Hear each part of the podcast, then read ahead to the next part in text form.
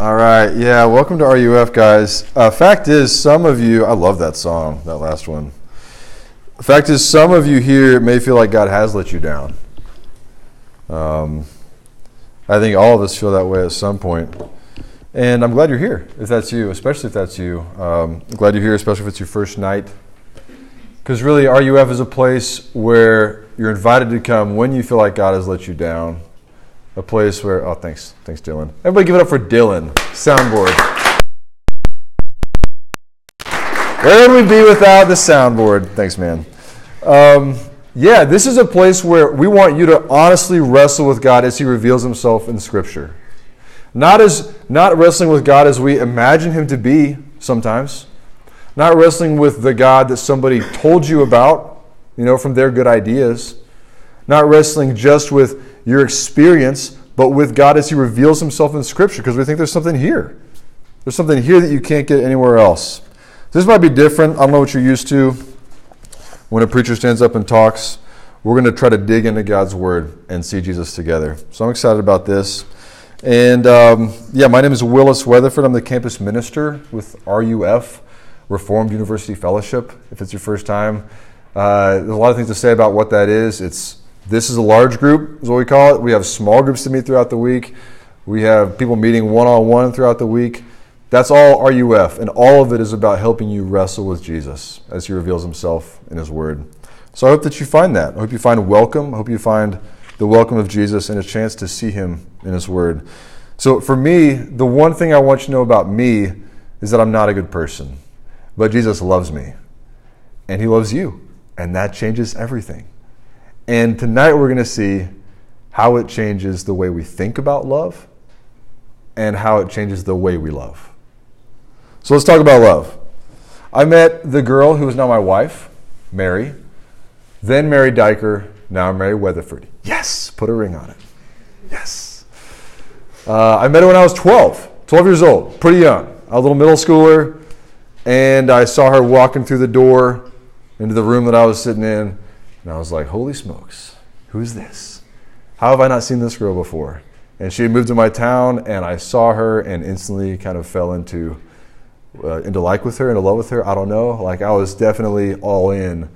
And so I was so terrified that I spent the next six years not talking to her, like at all. But I still watched her. It was kind of creepy, you know. I don't know, but like I was definitely all about Mary. And the thing that I realized when you when you meet someone that young, like she arrived right when the concept of love arrived in my brain.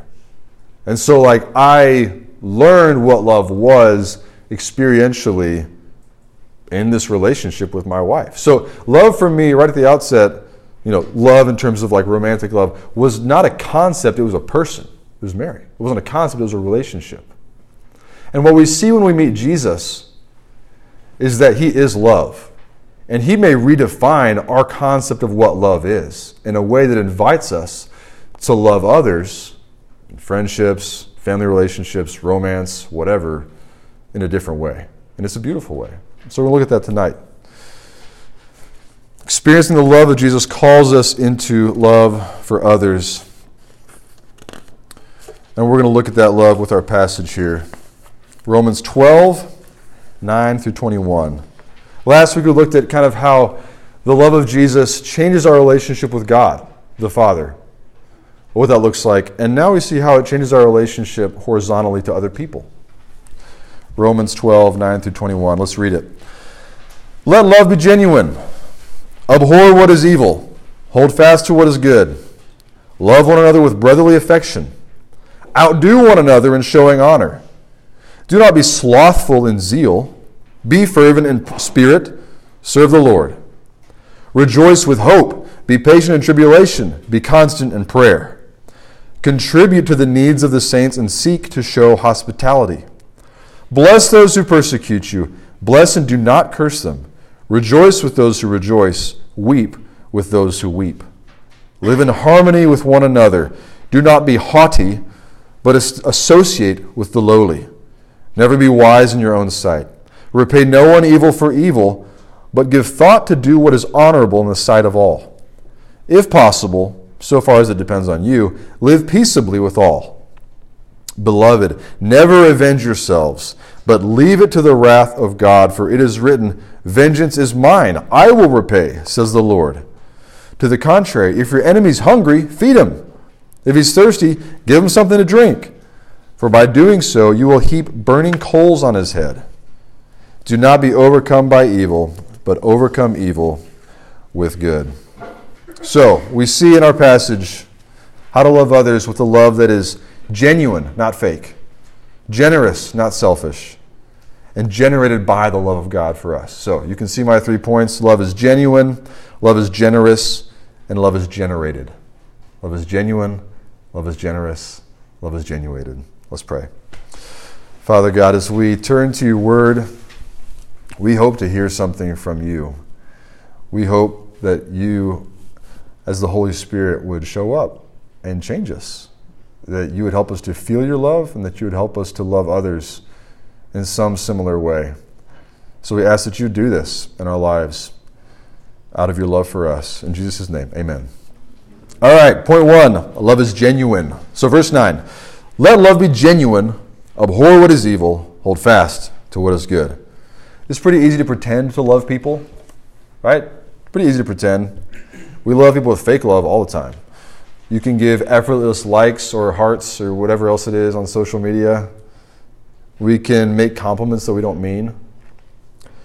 We can give people our time even if you don't love them really, just to keep them happy. It's not always genuine. I had this uh, sleeping bag uh, at one point in my life, and I was living in a different country, and some of you may know that in developing countries, often there's this whole industry of fakes. like fake brand name stuff that's not really the thing, but it has the little stitched logo on there. And this was a fake North Face sleeping bag. And I saw the logo and I thought, sweet, North Face, going to keep me warm. So I bought it. And very quickly it began, the, the feathers began kind of, every time I'd lie down it and zip it up, it'd be like poof, feathers just like flying out. And it got less and less warm. And very soon it wasn't keeping me warm. It's fake. It was easy to buy because it was so cheap and attractive and it looked legit, but in the end it left me cold. And Romans is simply saying love, fake love, it may be enough to make you look like a new, a, a new person, a good person, a loving person. It might actually fake people uh, into believing that. It's cheap and easy. It's enough to prop up relationships that matter to you. That's why we do it. But Jesus empowers and invites us into genuine love. So, a few years later in my life, like three years ago, I finally saved up the money and decided I was going to spend big on a genuine, like good sleeping bag, like a really good one.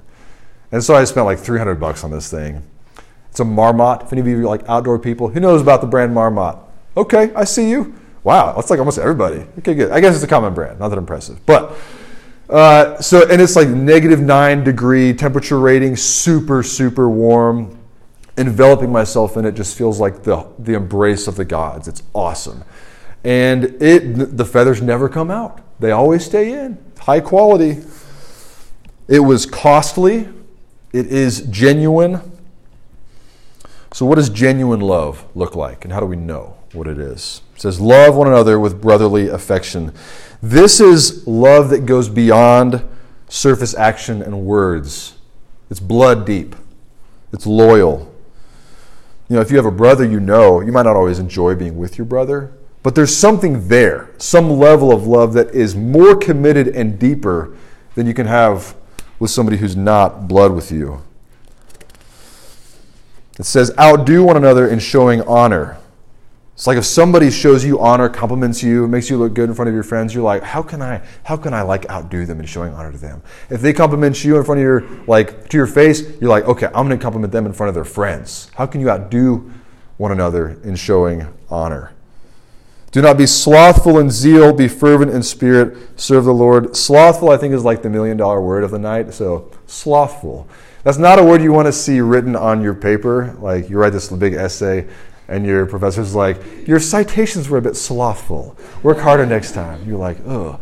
So don't be slothful in zeal. This word for like enthusiasm. Not slothful, not lazy, not apathetic, fervent in spirit instead. Enthusiastic, tenacious, energetic, zealous as you serve the Lord and as you love others. So this is not like, okay, fine, I'll love you if I have to. It's like, I'm looking for chances to love other people. Notice how, as Paul talks about loving others, he talks about serving the Lord. Loving people is serving the Lord. It's a core part of what it means to be a Christian. So if you want to do great things for God, you want to obey Him, you want to serve Him, this is saying, love people. And don't forget that Christ like love isn't just going through the motions, it's genuine. What does that mean? It's not just about the emotion, because we can feel like, well, you have to really feel it. It's not just about that, because we can feel love, but then fail to live it out as we should, right? So it's not just about the emotion. At the same time, it's not just about the action. Because we can do the right actions, go through the motions, and yet our heart not be in the right place. So it's not just about the emotion or about the action. Another thing to note sometimes we do need to love, like sometimes true love is loving someone in action, even if you don't feel like it in the moment. So we can't say that it's both at the same time either. It's not like it's emotion plus action equals true love. Sometimes true love is loving someone in action, even when you don't have that like desire. You know what I'm saying? Yeah. So, illustration of this Mary, my wife, is awesome in so many ways. And um, shows up this one week we had a few months ago where all of our kids got sick at the same time. And I'll just say that substances began appearing throughout our house, lots of them. And it was disgusting. And, uh, you know, I come home from work one day and Mary's like, I've been cleaning up substances all day for our kids because she loves them. Did she wake up that morning and think like, I really want to clean up substances? No, she did not. you know, she wanted to not have to do that, but she did it because there was a deeper level want that is empowered by this true, genuine love. So my definition of genuine love, I don't know if it's right or not. I think it's right. Love wants and pursues the good of the other and is willing to sacrifice to get it. Love wants and pursues the good of the other and is willing to sacrifice to get it. So this is saying there's a want to muscle that's much deeper than the emotion we usually like associate with like what love is. So this is kind of like the vagus nerve of the soul for you brain science people out there. This like just fundamental brain stem nerve that controls so much about our lives. It's what we talk about when we say the deepest desire of our heart, a desire that rides lower and beneath and endures even as the surface emotions change. Love desires in that way and pursues the good of the other and is willing to sacrifice to get it, even when it's annoying, inconvenient, painful, even when you don't like that person in that moment. So if you're loving someone like that, wanting and pursuing their good even when it hurts you, that's the genuine love this passage describes. And listen, I just want to encourage y'all with this second. I see and I hear how you're doing this. Like, there are people in this crowd that are really doing this to coworkers, to roommates, uh, to people on your athletic teams, where you're doing stuff that's good for them that is not really that comfortable or easy for you.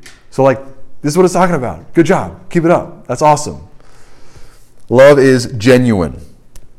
Okay, second thing, not just genuine, it's also generous. Love is generous. We see the next section describe five different kinds of generous love, generous in five different ways. First, the generosity of provision and relationship. Verse 13 says, Contribute to the needs of the saints and seek to show hospitality. So the needs of the saints means the needs of you know the other people around this church in Rome, early Christians. And we actually see the early church living out exactly this kind of love in Acts 2. Right after Jesus ascends and the Holy Spirit descends, it says, Acts 2, and all who believed were together and had all things in common, and they were selling their possessions and their belongings and distributing the proceeds to all as any had need. And day by day, attending the temple together and breaking bread in their homes, they received their food with glad and generous hearts. It's like abundant, generous hospitality what might hospitality look like on this campus? What might hospitality look like in your dorm room? Christ like love also entails another kind of generosity the generosity of blessing your enemy. So, verse 14 and 17, I'll just kind of pair them together on this theme. Bless those who persecute you, bless and do not curse them. And then verse 17, repay no one for evil for evil. So, who's your enemy? Get that person in your head right now. Who's your enemy? And that's like an intense word. So like let's kind of back it off also to like people that you just don't like right now. Like who you kind of who has offended you in some way. Who is that person? Some of us have online enemies that you may have never met in person, but they did something online that really hurt you or offended you. Some of you have enemies that you haven't seen in years, but there's still beef there. Some of you have ideological enemies that aren't even a single person, but just like that group of people. And what we feel towards them is a grudge pain, hurt, frustration, maybe fear. And God calls us to bless them. The root word of that uh, Greek word means happiness. We want them to be happy. We bless them. We wish they're good. Bless and do not curse. Repay no one evil for evil. This is the generosity of not giving someone what they deserve. There's more. We see the generosity of active empathy. Active empathy. Verse 15 Rejoice with those who rejoice, weep with those who weep. I think this is what we long for. So, like, you have had a bad day or a great day, and you call your mom, and what you want to hear is her celebrate with you or be like, "Oh, babe, that's so that's so hard. I'm so sorry." You know, weeping with you or rejoicing with you. What you don't really want to hear usually is like, "Well, honey, you just gotta pick yourself up by the bootstraps and like keep on going and I'll be praying for you. And like, we don't want that kind of band aid thing. We just need someone to be with us where we're at in the moment. You know, and this is saying, do that. Weep with those who weep, rejoice with those who rejoice. Some folks think that being a Christian and being like really spiritual and godly and stuff means wherever somebody's at, extreme emotion over here and sadness, extreme emotion over here and joy, is to kind of like settle things down a little bit and bring it into the center and be like, okay, don't get too happy because you know you're still a sinner, you know? Or don't get too sad because you know God still loves you. Bring it back to the center. And this is saying, actually, no, that's not love. That's not loving to people. They can be over there or over there, and you can actually go over there with them. God's okay with that. Okay. The generosity of humility, next kind of generosity that we see. Live in harmony with one another. Do not be haughty but associate with the lowly. Haughty means like, I'm going to kind of like, the, the image I get in my head is just doing this. Like, kind of looking down your nose at people, like, I'm not going to associate with you, I'm a little bit better than you. Don't do that. do not be haughty, but associate with the lowly. Never be wise in your own sight. I wonder who the lowly is in your mind on this campus. Who's that person who's lowlier than others? says associate with them. Never be wise in your own sight. Verse 18, if possible, so far as it depends on you, live peaceably with all. I appreciate the realism. As far as it depends on you, live peaceably with all. And sometimes other people make that impossible. Okay. There are times when we must lean into conflict in the name of justice, truth, defense of the defenseless. But the generosity of humility calls us to pursue as our base setting out of the box peaceful harmony with others. So here's my question What causes the most disagreement and hurt and discord and the opposite of peace on this campus? What do you guys think? I think it might be gossip. And the reason I think that is because it's such a small campus, everybody kind of knows everybody. And so, like, gossip, if you gossip about one person, like, everybody knows that person. And so it, like, almost hurts worse. And so I think we need to apply this to gossip. You know, you hear stuff, it's fun to spread it around, it's fun to like move it along the chain. But generous love looks like loving the person when you're not even with them who's being gossiped about by refraining from gossip about them. And you're like, well, what's gossip? It's like, it's impossible to make like a rule of what's gossip and what's not gossip. But if you feel convicted right now, that was gossip. Okay, so like in wisdom, walk towards like, Jesus, help me not be a gossip about other people. That's love. But what about when someone gossips about you? That's happened to some of you guys. What do you do with that? What does generous love look like in that situation? The generosity of forgiveness, verse 19. Beloved, never avenge yourselves. Never. Never? Never avenge yourselves, but leave it to the wrath of God. For it is written, Vengeance is mine, I will repay, says the Lord. To the contrary, if your enemy is hungry, feed him. If he's thirsty, give him something to drink, for by doing so you will heap burning coals on his head. Do not be overcome by evil, but overcome evil with good. So I feel like the thing that sticks out there for us is the burning coals. What's going on with the burning coals? It feels kind of mean. It's like I thought we were supposed to be kind to our enemies, but now it's saying like be really nice so that you can get them, just like really get them. Keep burning coals in their head. What's going on there? Uh, the momentum of this section is kindness, love, generosity. It's urging us against a heart of vengeance, feeding them, giving them water. Most theologians who study this passage agree that when it talks about burning coals in the head, there's some things like there may have been some kind of Egyptian ceremony that's kind of like being referenced or tagged involving burning coals in the head, which sounds awful. But most theologians agree, like what's happening here is if you put burning coals on somebody's head, what are they going to do? They're going to do that first, and then they'll probably punch you or something. But first, they're going to like they're going to be motivated to action to solve the problem, to change. They're not just going to sit there with fire on their head. And that's the point, not hurting your enemy, but helping them towards an action that they need to take that's going to be good for them. Changing their ways, making things right. Maybe that's an apology. Maybe that's not doing the thing that they did again. It's saying if you generously love your enemy like this, even as they hurt you, it's going to encourage them to change their ways. So you may not feel like you have a legit enemy on campus, but I bet you are tempted to get back at people who've done something wrong to you in some way. Whether that's kind of talking bad about them to your friends or their friends, or when you pass them on campus, just kind of giving the cold shoulder, the straight ahead stare, and let them know that you're still mad at them. Maybe it's just in your head. You are given over to angry thoughts towards them and there's no forgiveness and it's kind of burdening you, honestly, this anger that you have towards this person. Generous love looks like submitting these things to God and asking Him to give you love for the enemy, which is kind of hard to even want to have love for that person. And treating that person like a friend, even as you struggle to forgive them even before the love arrives, trying to treat them as a friend.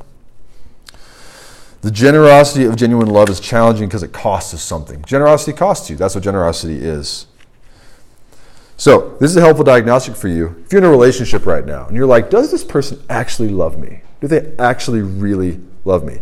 If it seems like all that's happening in the relationship is they're getting something from you and they're not really interested in giving anything to you, that's not generous love. That's not genuine. That's something off there. Maybe the relationship needs to grow. I'm not saying it never can be fixed or anything. I'm just saying, like, right now, that feels off, according to the Bible. Another helpful diagnostic, as you think, like, okay, what's happening in my faith? Am I growing? Am I a Christian? Am I, like, what would it look like for me to grow in maturity? What metric do you use? Is it about how I feel when I sing worship songs? Is it about how much of the Bible that I know? Is it about landing in a specific theological camp or denomination? Is it about figuring out the questions that I have and all the doubts going away? This is saying, actually, the first metric, the, ba- the main metric, is love. Am I loving people generously, genuinely? If that is growing in your life, that is the maturity of Christ. It's happening. And if not, praise God, He's the one that does this in us. This is not like, okay, I got to try really, really hard. We're going to look like this and at, at the next thing in a second. Because if you're like me, you look at your life and you're like, okay, maybe I see growth, but there's a long way to go. There's a lot of love that's not genuine. There's a lot of lovelessness in my life, a lot of failure to be generous towards other people. How can we grow? How does this happen? How does this love come about? Final point, shortest point love is generated. It's generated, it's produced. Notice something in verse 11. It says, Do not be slothful in zeal, be fervent in spirit, serve the Lord. Rejoice in hope, be patient in tribulation, be constant in prayer. These actions that it's calling us to are all about connection to God. They're all about abiding in Christ. Focusing and setting your mind on the gospel. It's because loving this way is really hard. We're not able to do it on our own. We need help. And this help comes from Jesus. So let's think about Jesus. How does he show generous and genuine love? The love of Jesus cost him everything. It cost him his life, and it was therefore the most generous love imaginable. There was no other way for him to save sinners from death and obtain our eternal life than for him to pay for our blood guilt with his blood. And he did it. The most generous love imaginable. And the love of Jesus was perfectly true to the, the kingdom of God that he came to reveal. True to that. It was perfectly true to his perfectly divine nature. He never toned it down to become more palatable, palatable, to become easier to accept for people. So his love was the most genuine love imaginable. But the life of Jesus wasn't just a good example. It's not like, wow, he's so genuine. He's so generous. I just, I guess I guess got to try to be like him. And he's my example. That's not the gospel. We've got lots of great examples out there, people that are better than us. Just having examples is kind of crushing, actually. Jesus isn't just a good example. If that was the case, it'd be like expecting you to go watch Monday Night Football and see Patrick Mahomes throw for like 500 yards, and that, then expecting you to be able to go and throw the football like him on the next day. That's crazy. That doesn't happen. Not just looking at someone doesn't make you able to do that thing. The love of Jesus is a greenhouse, a greenhouse to live in, to abide in, to stick your brain in, where our hearts are bathed in His love for us his generous and genuine love for you in the midst of all the stuff and the drama that's going on in your life right now.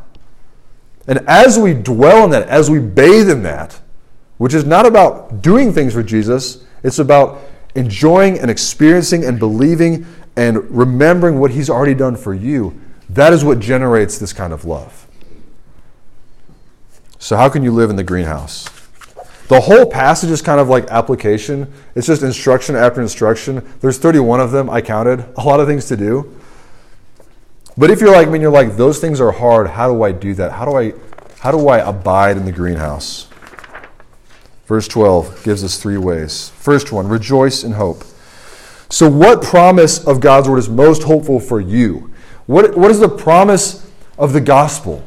in the Bible that is kind of tuned to the frequency of your heart that when you hear that, you're like, that's hopeful. I need that.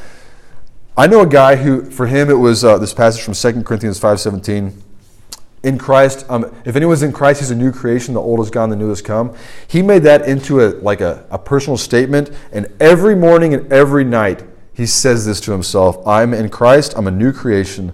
The old has passed away the new has come. So find the most hopeful verse in the Bible for you and celebrate that out loud every day. Stick it in the greenhouse. Second thing, be patient in tribulation.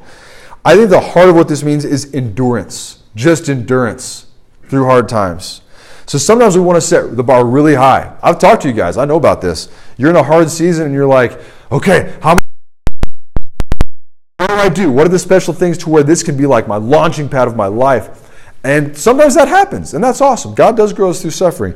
But being patient in tribulation is like, let's just bring it down to like survival. If you can survive the hardest semester of your life, you won. Like, that's good. And that's enough. To be patient in tribulation and just make it through with your faith like semi intact. that's enough. So you can rest in the greenhouse. Last thing, be constant in prayer. God assumes that prayer is vital to every single one of the 31 things to do in this passage, the 31 ways to love.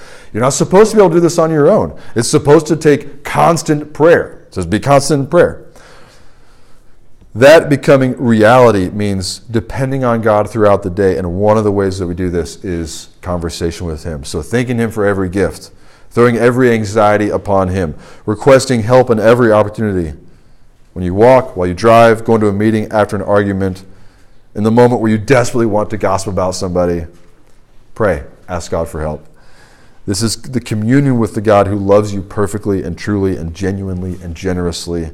So, as we dwell in the love of Christ for us, as we dwell in that greenhouse, and as we grow in loving others genuinely, generously, God expands his kingdom in our hearts and across this campus. That's what it looks like. Amen. Let's pray. Father, we thank you for the, the beautiful truth that the realities of the gospel that have been proclaimed to us in the first 11 chapters of Romans lead us necessarily to an outworking, a response of what you've done for us and its love for others. And we want to live in a world where we are loved. We want to live in a world where people get loved like this. Jesus, we desperately need your help. If it's just us trying our best, it's not going to happen. But Jesus, we pray that you would come, invade our hearts, invade our lives. Help us to love others like this this week. In Jesus' name, amen. Please stand as we worship.